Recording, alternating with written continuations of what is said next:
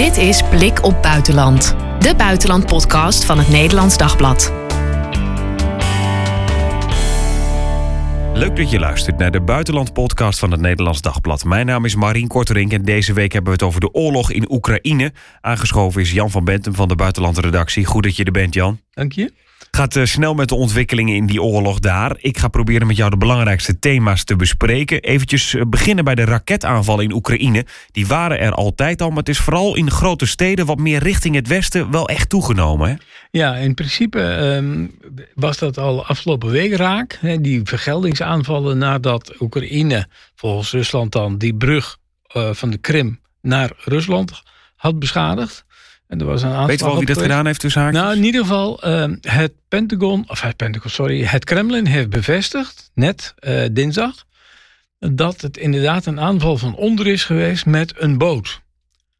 Uh, maar wat en hoe en wie, dat wilden ze ook nog niet zeggen. Maar het was dus inderdaad wat al eerder werd gesuggereerd. Niet een aanslag met die vrachtauto of zo. Maar er voer een boot onder die brug. Die is op de lucht ingegaan. En daarmee dus ook een deel van de brug. Oké. En dat duidt op een Oekraïense maritieme drone. Ja. Dus van die zelfstandige autonoom varende drones die je op een volgeprogrammeerd moment kunt laten exploderen. Ja. En daardoor hebben de Russen weer meer raketaanvallen richting het westen ook van Oekraïne ja. gedaan. Toen zei Poetin van nou voorlopig is dit wel genoeg geweest, hè, eind vorige week. Uh, er zijn geen grote nieuwe aanvallen meer nodig.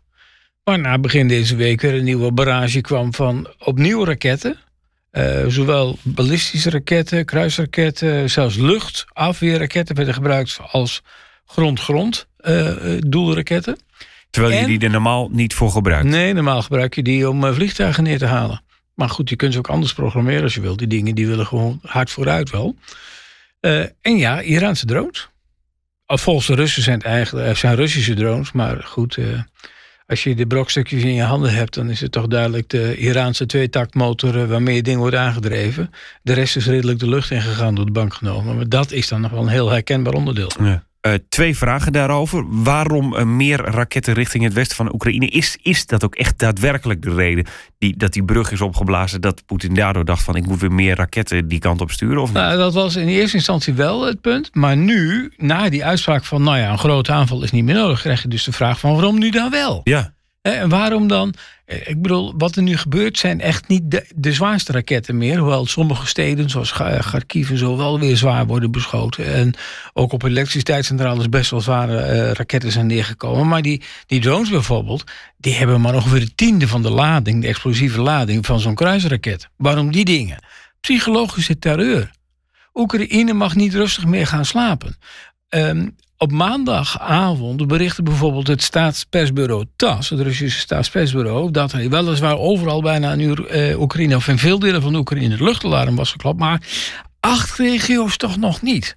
Dinsdagmorgen meldde het opgetogen dat er luchtalarm was geweest in heel Oekraïne, in alle regio's. Dat is de bedoeling. Ja, vanuit Rusland gezien. Ja, vanuit Rusland gezien. Het tweede is, die, doel, die, die, de doelen zijn burgerdoelen. Het is civiele infrastructuur, bedoeld om de samenleving draaiend te houden. En met name dus elektriciteitscentrales. President Zelensky heeft dinsdag al gezegd van een derde van het elektriciteitsnetwerk ligt plat. Een derde van de centrales is kapot, had de minister van Energie al eerder gezegd. Dat is voor de winter heel erg cruciaal, want ja, veel gebouwen, als, als je gasvoorziening ook kapot is, dan moet je ze elektrisch verwarmen. Dat gaat dan niet meer. Dus Oekraïners proberen nu overal eh, diesel- en, en benzinegeneratoren te kopen om zelf elektriciteit op te wekken. Maar als je de elektriciteit van een stad wilt uitschakelen, bijvoorbeeld dinsdag was het een, een deel van Kiev, had ook een blackout. En andere steden hadden blackouts. Bijvoorbeeld uh, Zitomir lag er helemaal uit. Dan heb je ook geen water. Want de waterdruk moet je ook opbouwen met elektrische pompen. Dat gebeurt dan ook niet meer. Uh, dus vandaar die, die aanvallen op hydroelektrische centrales, gewone centrales, eh, thermocentrales, noem maar op. Allerlei elektriciteitscentrales zijn geraakt. En eh, ook verbindingen, transformatorstations. Het is wel een opvallend detail als je de Russische pers leest. Volgens eh, de Russische pers wordt vooral het, 7, het 330 kilovolt netwerk geraakt. Ja, want dan moet je even wat meer uitleggen. Ja, jij, jij zit nu met een kaartje in je vingers. Ja. dat kunnen de luisteraars natuurlijk niet zien. Dat is het elektriciteitsnetwerk van Oekraïne in hoofdlijn. Dan zie je een aantal kleuren. Uh, waaronder het, het, het, belangrijke hoogspanningsnetwerk, wat de belangrijkste centrales verbindt met de belangrijkste uh, transformatorstation, zeg maar, waar het verder wordt verdeeld. Daarover gaat 750.000 volt, 750 kilovolt. De hoofdader dat zou je is de hoofdader. Dat is uh, verbonden met het daaronderliggende secundaire hoofdadernetwerk van 330 kilovolt, dus 330.000 volt. Dat wordt vooral aangevallen. Waarom, zegt men in Rusland? Nou, als dan het naziregime gevallen is en wij gaan heel Oekraïne herbouwen, hè, we gaan het demilitariseren, denazificeren. En uh, het moet een neutrale status krijgen. Oekraïne moet een neutrale uh, staat worden. Nou, als dat gebeurd is, dan, ga, dan moet de boel herbouwd worden. En dan moet je niet dat heel belangrijke 750 uh, kilovolt netwerk aan Flarden hebben geschoten. Want dat is verschrikkelijk lastig te, te, te repareren volgens hen. Ja, dus ze gaan er nog steeds vanuit van wij gaan Oekraïne veroveren en we moeten daarom dus niet alles kapot maken. Nou, uh, dat is inderdaad een van de, van de uitleg. Uh, het, het, vorige week schreef, schreef bijvoorbeeld Pravda Dodru van ja, het, uh, die, die aanvallen op dat elektriciteitsnetwerk worden systemisch. En de bedoeling is om het Zelensky-regime omver te werpen. Deze week kwam er een tweede uitleg bij van Um, Poetin gaat deze week door met de intensieve vernietiging van het energiesysteem van Oekraïne. Maar op zo'n manier dat we daar dus terug kunnen komen als de macht die Oekraïne helpt. Dus de manier van aanvallen, zo zeggen de Russische staatsmedia, laat zien dat het doel ongewijzigd is. Eh, je hebt bijvoorbeeld uh, daartegenover uh, maandagavond Amerikaanse tijd het Pentagon dat zegt van, nou ja, dit laat het bankroet zien van de Russische strategie. Als je naar de Iraanse drones moet grijpen, dan nou, daar ben je wel heel ver weggezakt. En dan, dat laat zien dat je echt aan de grond zit. Nou, dat is nog maar de vraag. Ja, dat laat, laat namelijk zien dat ze zelf niks meer zouden dat hebben. Dat zou ze niks meer hebben. En dan ga je van dat soort relatief uh, simpele wapensystemen... met een niet al te zware lading gebruiken. Ja, dan ga je de burgers maar terroriseren. Maar echt militaire overwinning behalen kun je niet meer. Maar de gedachte erachter, zoals ook Russische media die uitleggen... waar ook wel voor gewaarschuwd werd door Oekraïne zelf... de minister van Energie... is dat Oekraïne had tot nu toe een overschot aan elektriciteit... Dat exporteert het onder andere naar Moldavië. Moldavië is een arm land. Staat nu weer onder druk van Gazprom. Dat zegt, u heeft de rekeningen niet betaald, we gaan u afsluiten. De Europese Unie heeft daarvan gezegd van ja, dan gaan we toch proberen Moldavië overeind te houden. En Oekraïne had gezegd, wij zullen jullie ook steunen, want Moldavië keert zich tegen die Russische aanvallen in Oekraïne. Maar ja, als je het netwerk opblaast, die kant op, en heel veel van die aanvallen zijn ook in het zuiden van, de, van Oekraïne geweest, dan kun je Moldavië niet meer helpen.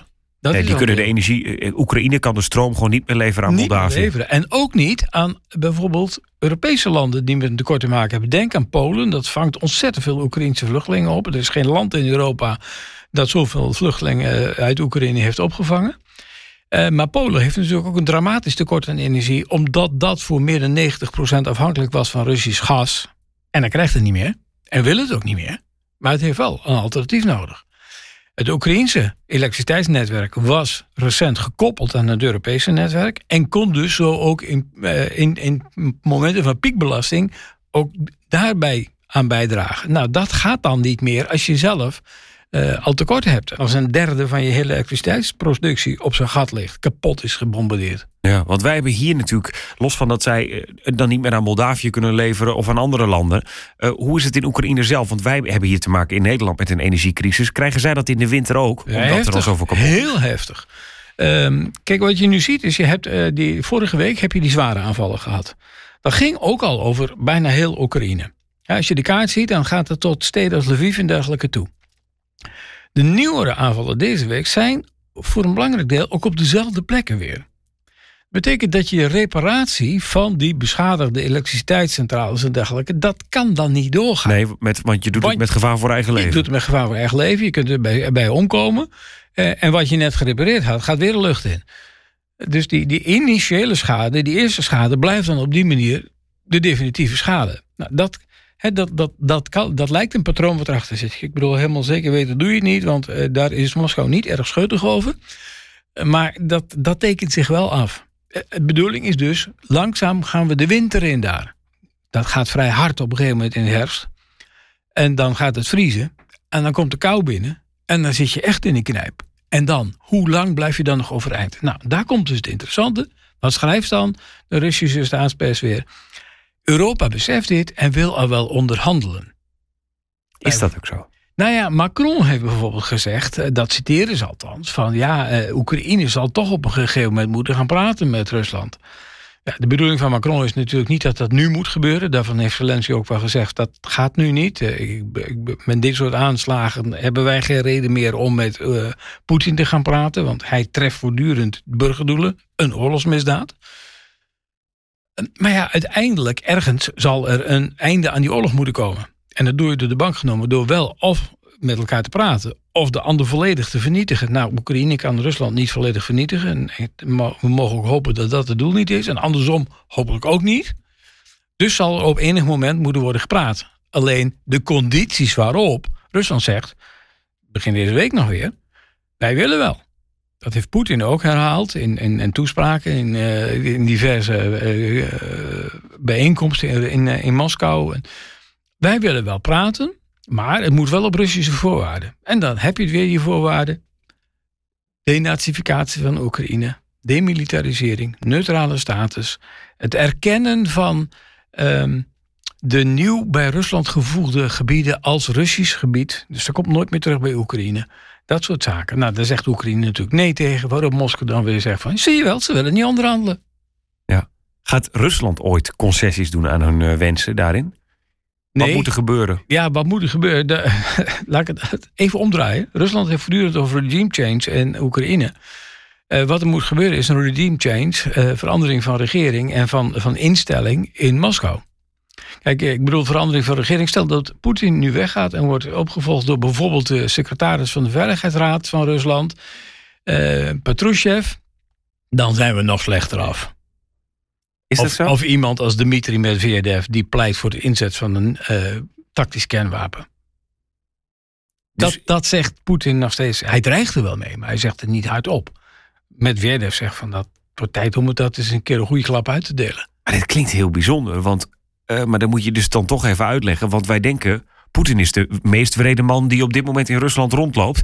En veel erger kan het niet. Een regime change zal altijd gunstig uitpakken. Er, uh, er is veel kritiek in militaire blogs in Rusland op het volgens hen veel te zachte optreden van Poetin uh, slash het Russische leger in Oekraïne. Dat ja. moet veel harder er overheen gaan.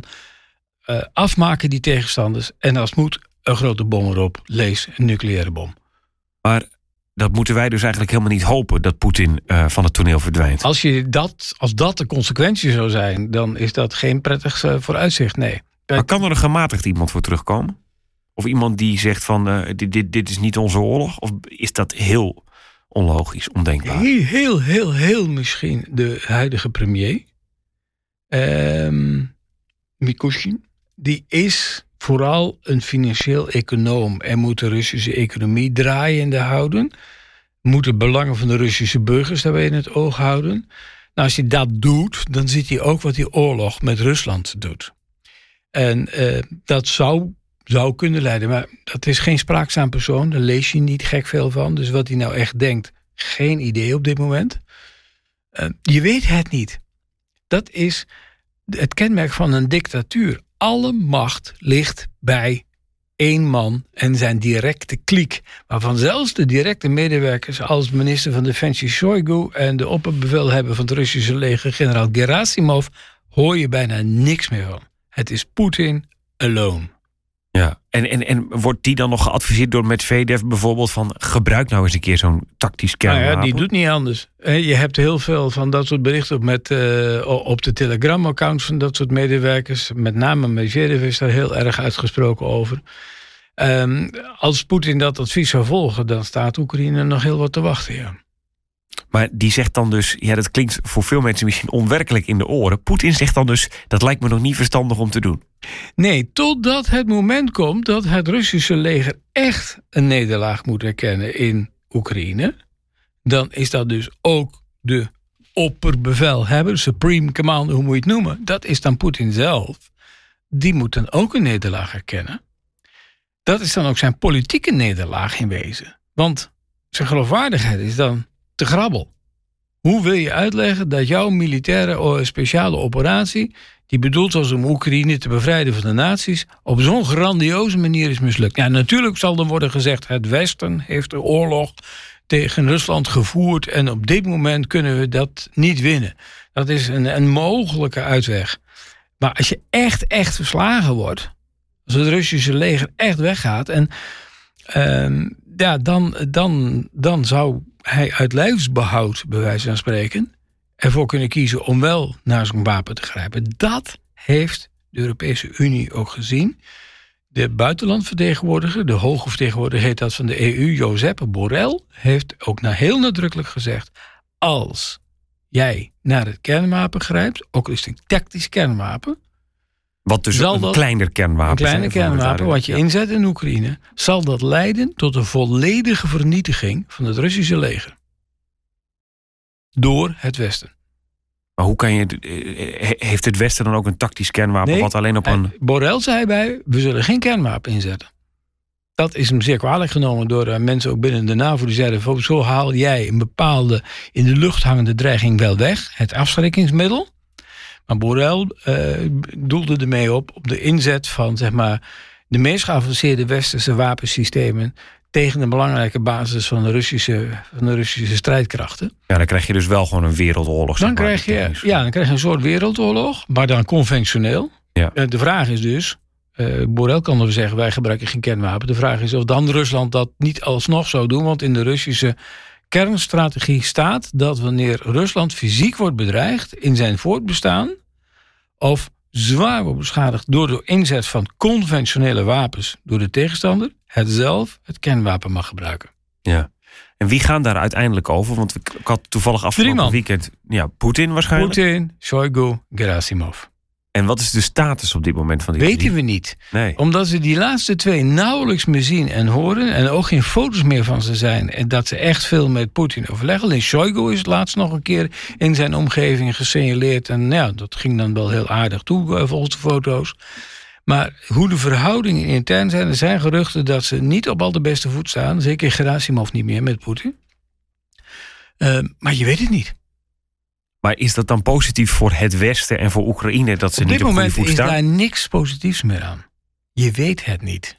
Nee, maar omdat ze samen moeten beslissen over zo'n kernwapen. En als ze uh, in conflict liggen met elkaar. Ja, het zou kunnen zijn dat Gerasimov, de bevelhebber, die al eerder een keer heeft gezegd in een toespraak, november vorig jaar, uit mijn hoofd gezegd van.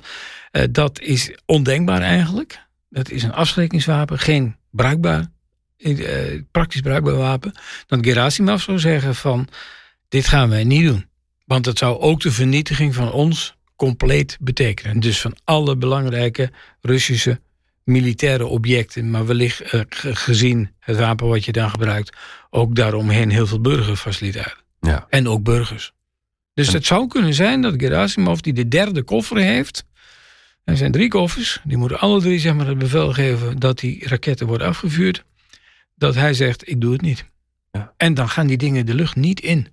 Maar zeker weten en de status daarvan, dat blijft altijd gissen. Dat blijft gissen. Ja. ja. Vorige week iets anders ook nog. Nieuws dat de Russen terrein wonnen bij Bakhmut. Dat is een stad in Oost-Oekraïne. Dat ze weer geannexeerd zouden hebben. Wat is daarvan waar? Nou, de laatste overzichten laat zien dat uh, inderdaad Bakhmut uh, daar zijn opgerukt. Dat, en nog twee uh, plekken in, de, in Donetsk, dus de Donbass. Lugansk, dat lukt niet zo goed. He, dus een van die twee zogenaamde uh, republieken die ze in het begin al direct hebben erkend. Maar uh, Donetsk, daar winnen de Russen nog steeds terrein. Dat is het gebied zeg maar, waar Oekraïne het heel lastig heeft. Het ook niet echt lukt om de Russen terug te drijven. Integendeel. Hoe komt dat? Omdat de Russen zich daar echt opzetten. Nee, ze moeten wel een symbool hebben. En als je heel Donetsk weet te bevrijden, zoals zij dat dan noemen, dan heb je in ieder geval een psychologisch doel bereikt in die oorlog had. Dan heb je Donetsk al in handen. En dan kun je je weer op Lugansk richten. En, dat is ook erbij gezegd in de Russische staatsmedia... Uh, volgens mij ook weer door Peskov, de woordvoerder van de Kremlin... Uh, we hebben nu tijdelijk niet de hele regio's Zaporizhia en Kherson, die ook zich bij Rusland hebben gevoegd in handen, maar ook die zullen worden bevrijd. Ja. Opmerkelijk nieuws. En, en dat Russische leger, die mensen die die veroveringen uh, doen, is dat uh, gewone militairen? Zijn dat uh, die Kadyrov, hoor je ook nog wel eens over, hè? dat ja. zo'n beruchte groep heeft. Dat is een Tsjetsjeense leider, ja. ja, de, de, de leider van Tsjetsjenië. Of zijn dat al gemobiliseerde Russen die, waar, die we drie weken geleden op een bus zagen stappen, bij wijze Daarvan van. zijn de eerste al in bodybags terug. Las ik dinsdag. En dat bedoel je dus uh, dat ze dat ze al hebben, maar gesneuveld ja, zijn? Ja, ja, dat ze drie dagen training hadden gehad en in de eerste de beste confrontatie met het Oekraïnse leger zijn gesneuveld. Aan de Oekraïnse kant heb je trouwens een vergelijkbaar gebeuren. Zeggen de Russen weer dat ook daar nieuwe militairen al heel snel in de strijd worden geworpen en ook heel snel sneuvelen. Maar dat, dat is vrees ik inherent aan bijna elke oorlog die langer duurt.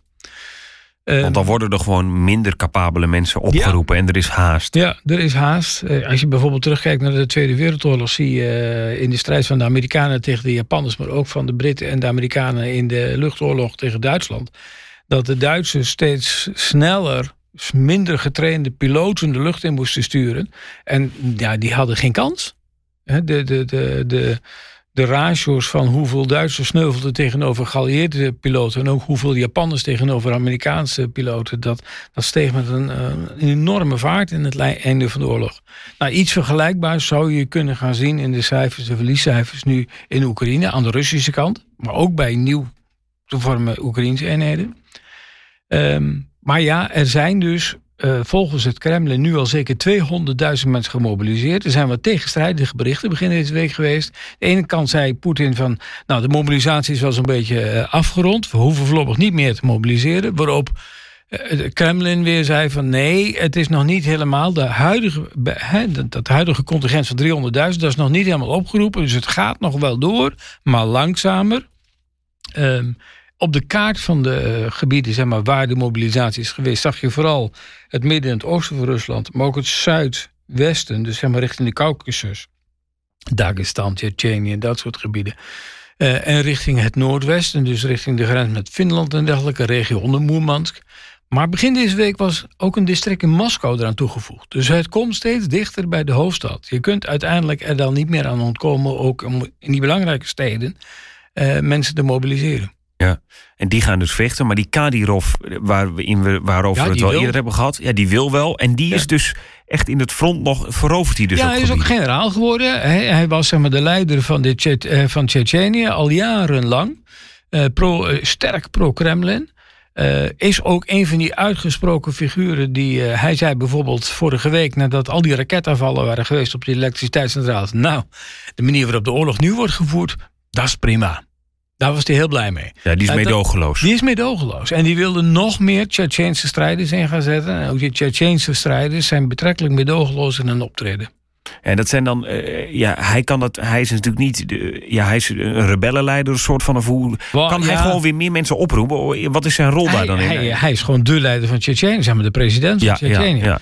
En uh, hij kan dus zijn, uh, zijn mensen mobiliseren. Tsjetsjenië is een deelrepubliek van Ja, de ja. Russische Federatie. Maar hij, hij is al, al jarenlang zeg maar, een van de meest radicale pro-Poetin krachten in de Russische Federatie. Ja. En hij zorgt er dus met zijn groep ook deels voor dat er dus nog weer wat gebieden worden hergeannexeerd, zou je eigenlijk moeten zeggen, denk ik, uh, Ja, waar die officieel. Tsjetsjenen precies zitten, dat weten we niet. nee. Uh, maar uh, het is wel duidelijk dat in Donetsk, uh, zeg maar, ook daar vechten natuurlijk mensen vanuit de zogenaamde Donetsk Volkrepubliek mee. Ja, ja. En Rusland zegt dan, die eenheden hebben steden in hun republiek veroverd. Het Russische leger en daarmee ook strijders uit bijvoorbeeld Tsjetsjenië en andere zuidelijke staten van de Russische Federatie, die doen er ook al aan mee. ja. En veroveren de Oekraïners ook nog gebieden? Um, niet veel. Het, het, laatste bericht wat ik gelezen heb van het, uh, van het Oekraïnse leger was dat het betrekkelijk stabiel was aan het front, hoewel Rusland wel tientallen dorpen bleef beschieten. Dus in die hele frontregio heb je het over enkele honderden kilometers hè, daar in het oosten en in het zuiden van, van Oekraïne. Daar worden dus Oekraïnse stadjes en dorpen zwaar beschoten. Maar goed, Oekraïne schiet ook behoorlijk terug naar Russische stellingen.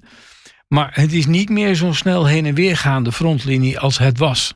Ja. Ook daar zal het weer mee te maken hebben. Dat legden ze verder niet uit in dat, uh, in dat communiqué.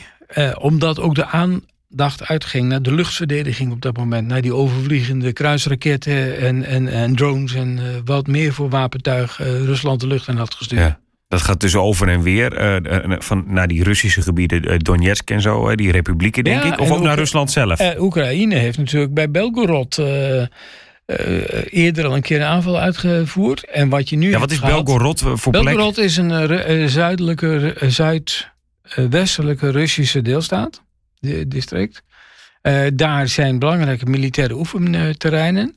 En daar hebben twee, als ik het uit mijn hoofd gezegd, twee Tajikische militairen het vuur geopend op hun mede-Russische militairen. En daarbij zijn elf doden gevallen. Um, nou, dat is dus niet iets van Oekraïne, maar Oekraïne zelf heeft wel aardig wat sabotageacties uitgevoerd, ook op de Krim. Uh, al dan niet met raketten en met zo'n drone zoals bij die brug. Uh, maar uh, Rusland noemt dat terrorisme. Ja, ja, en precies. dus voeren zij ook een strijd tegen een terroristische beweging. Ja. En die gebieden, hè, die nu uh, dan, die deelstaten waar nou, die, die soort van schijnverkiezingen zijn geweest. En die doen dan uh, officieel, ja, nou, niet bij Rusland horen, maar. Uh, ja, officieel, ja, officieel bij Rusland horen? Ja, ja ik bedoel, dat, dat, is, onder, zo... dat is ondertekend door, de, door Poetin. Ja. Het probleem is alleen dat dat alleen maar wordt erkend door landjes als Noord-Korea. Belarus, Syrië en nog wat nauwe vrienden van, ja. van het Kremlin. Venezuela geloof ik en Cuba. En dan houdt het ook wel op. Ja. En de, dan kan je zeggen dat is niet relevant. Maar de vraag is wel, als die gebieden worden aangevallen en, en Poetin komt daar in het nauw. Um, gaat hij dan ook kernwapens gebruiken? Nou ja, of zegt hij dan van ja, dus, dat, is, dat is niet mijn Russisch uh, originele grondgebied, dus dan laat ik het lopen? Dat is dus door Peskov uh, bevestigd. Um, als ik, ik heb hier de Rossiyskaya Gazeta, dat is uh, de Russische staatskrant.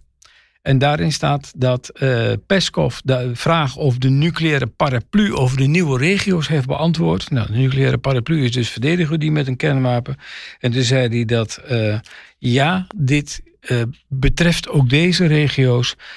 ze zijn wettelijk, economisch, sociaal en anderszins een integraal deel van de Russische federatie. En zullen net als de rest van het territorium van de, van de federatie worden verdedigd. Desnoods met kernwapens. Ja. Dit, ja, dat desnoods met kernwapens, wanneer dat dan zal gaan. Want ze worden natuurlijk daar al aangevallen. Ja. Maar dat blijkbaar nog niet ernstig genoeg nee. om naar kernwapens nee, te gaan. omdat, omdat uh, er toch nog net genoeg versta gezond verstand in het Kremlin aanwezig is. En wellicht ook bij Vladimir Poetin hemzelf. Dat dat toch een absolute grens is die je niet moet overschrijden. Alleen, waar ligt dan het Russische tenzij? Het zou heel veel westerse regeringen veel waard zijn als ze dat zouden weten. Of waar ligt Poetins tenzij? Waar ligt Poetins tenzij? Maar ja, dan heeft hij nog die twee anderen daarbij ja, nodig ja, ja. om dat bevel uit te laten voeren.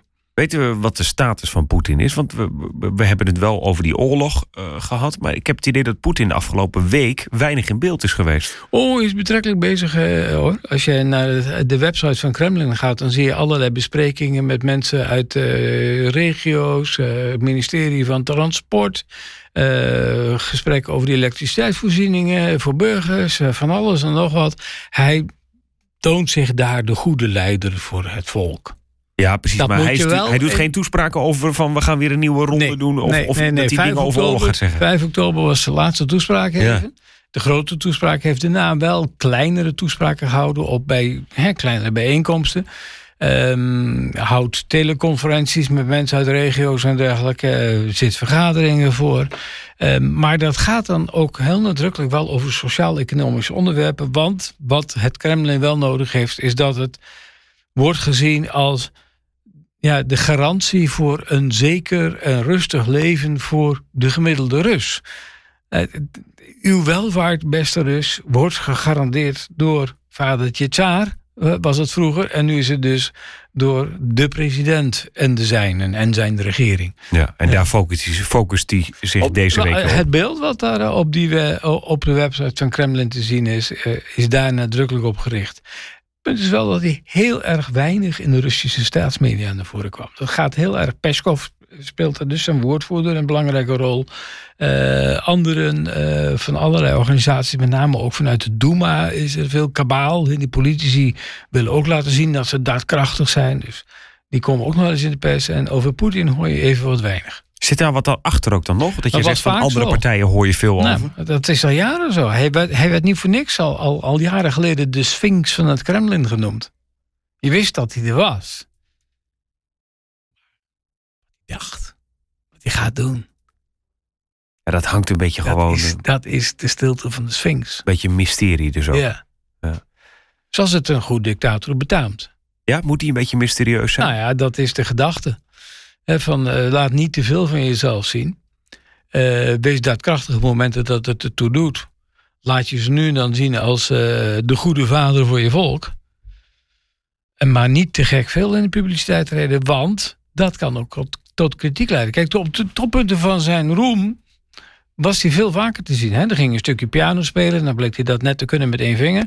En dan werd er al geapplaudiseerd en zo. Hij gaat een beetje ijshockeyen. Hij deed aan judo. Zie je niet meer. Interessante tijden. Dank, ja. Dankjewel Jan voor deze week. Dit was Blik op Buitenland. Heb je een vraag of wil je reageren? Laat het weten via podcast.nd.nl. En ben je enthousiast over deze podcast? Laat dan een review of een recensie achter. Dat maakt het voor anderen weer makkelijker om ons te vinden. Tot volgende week.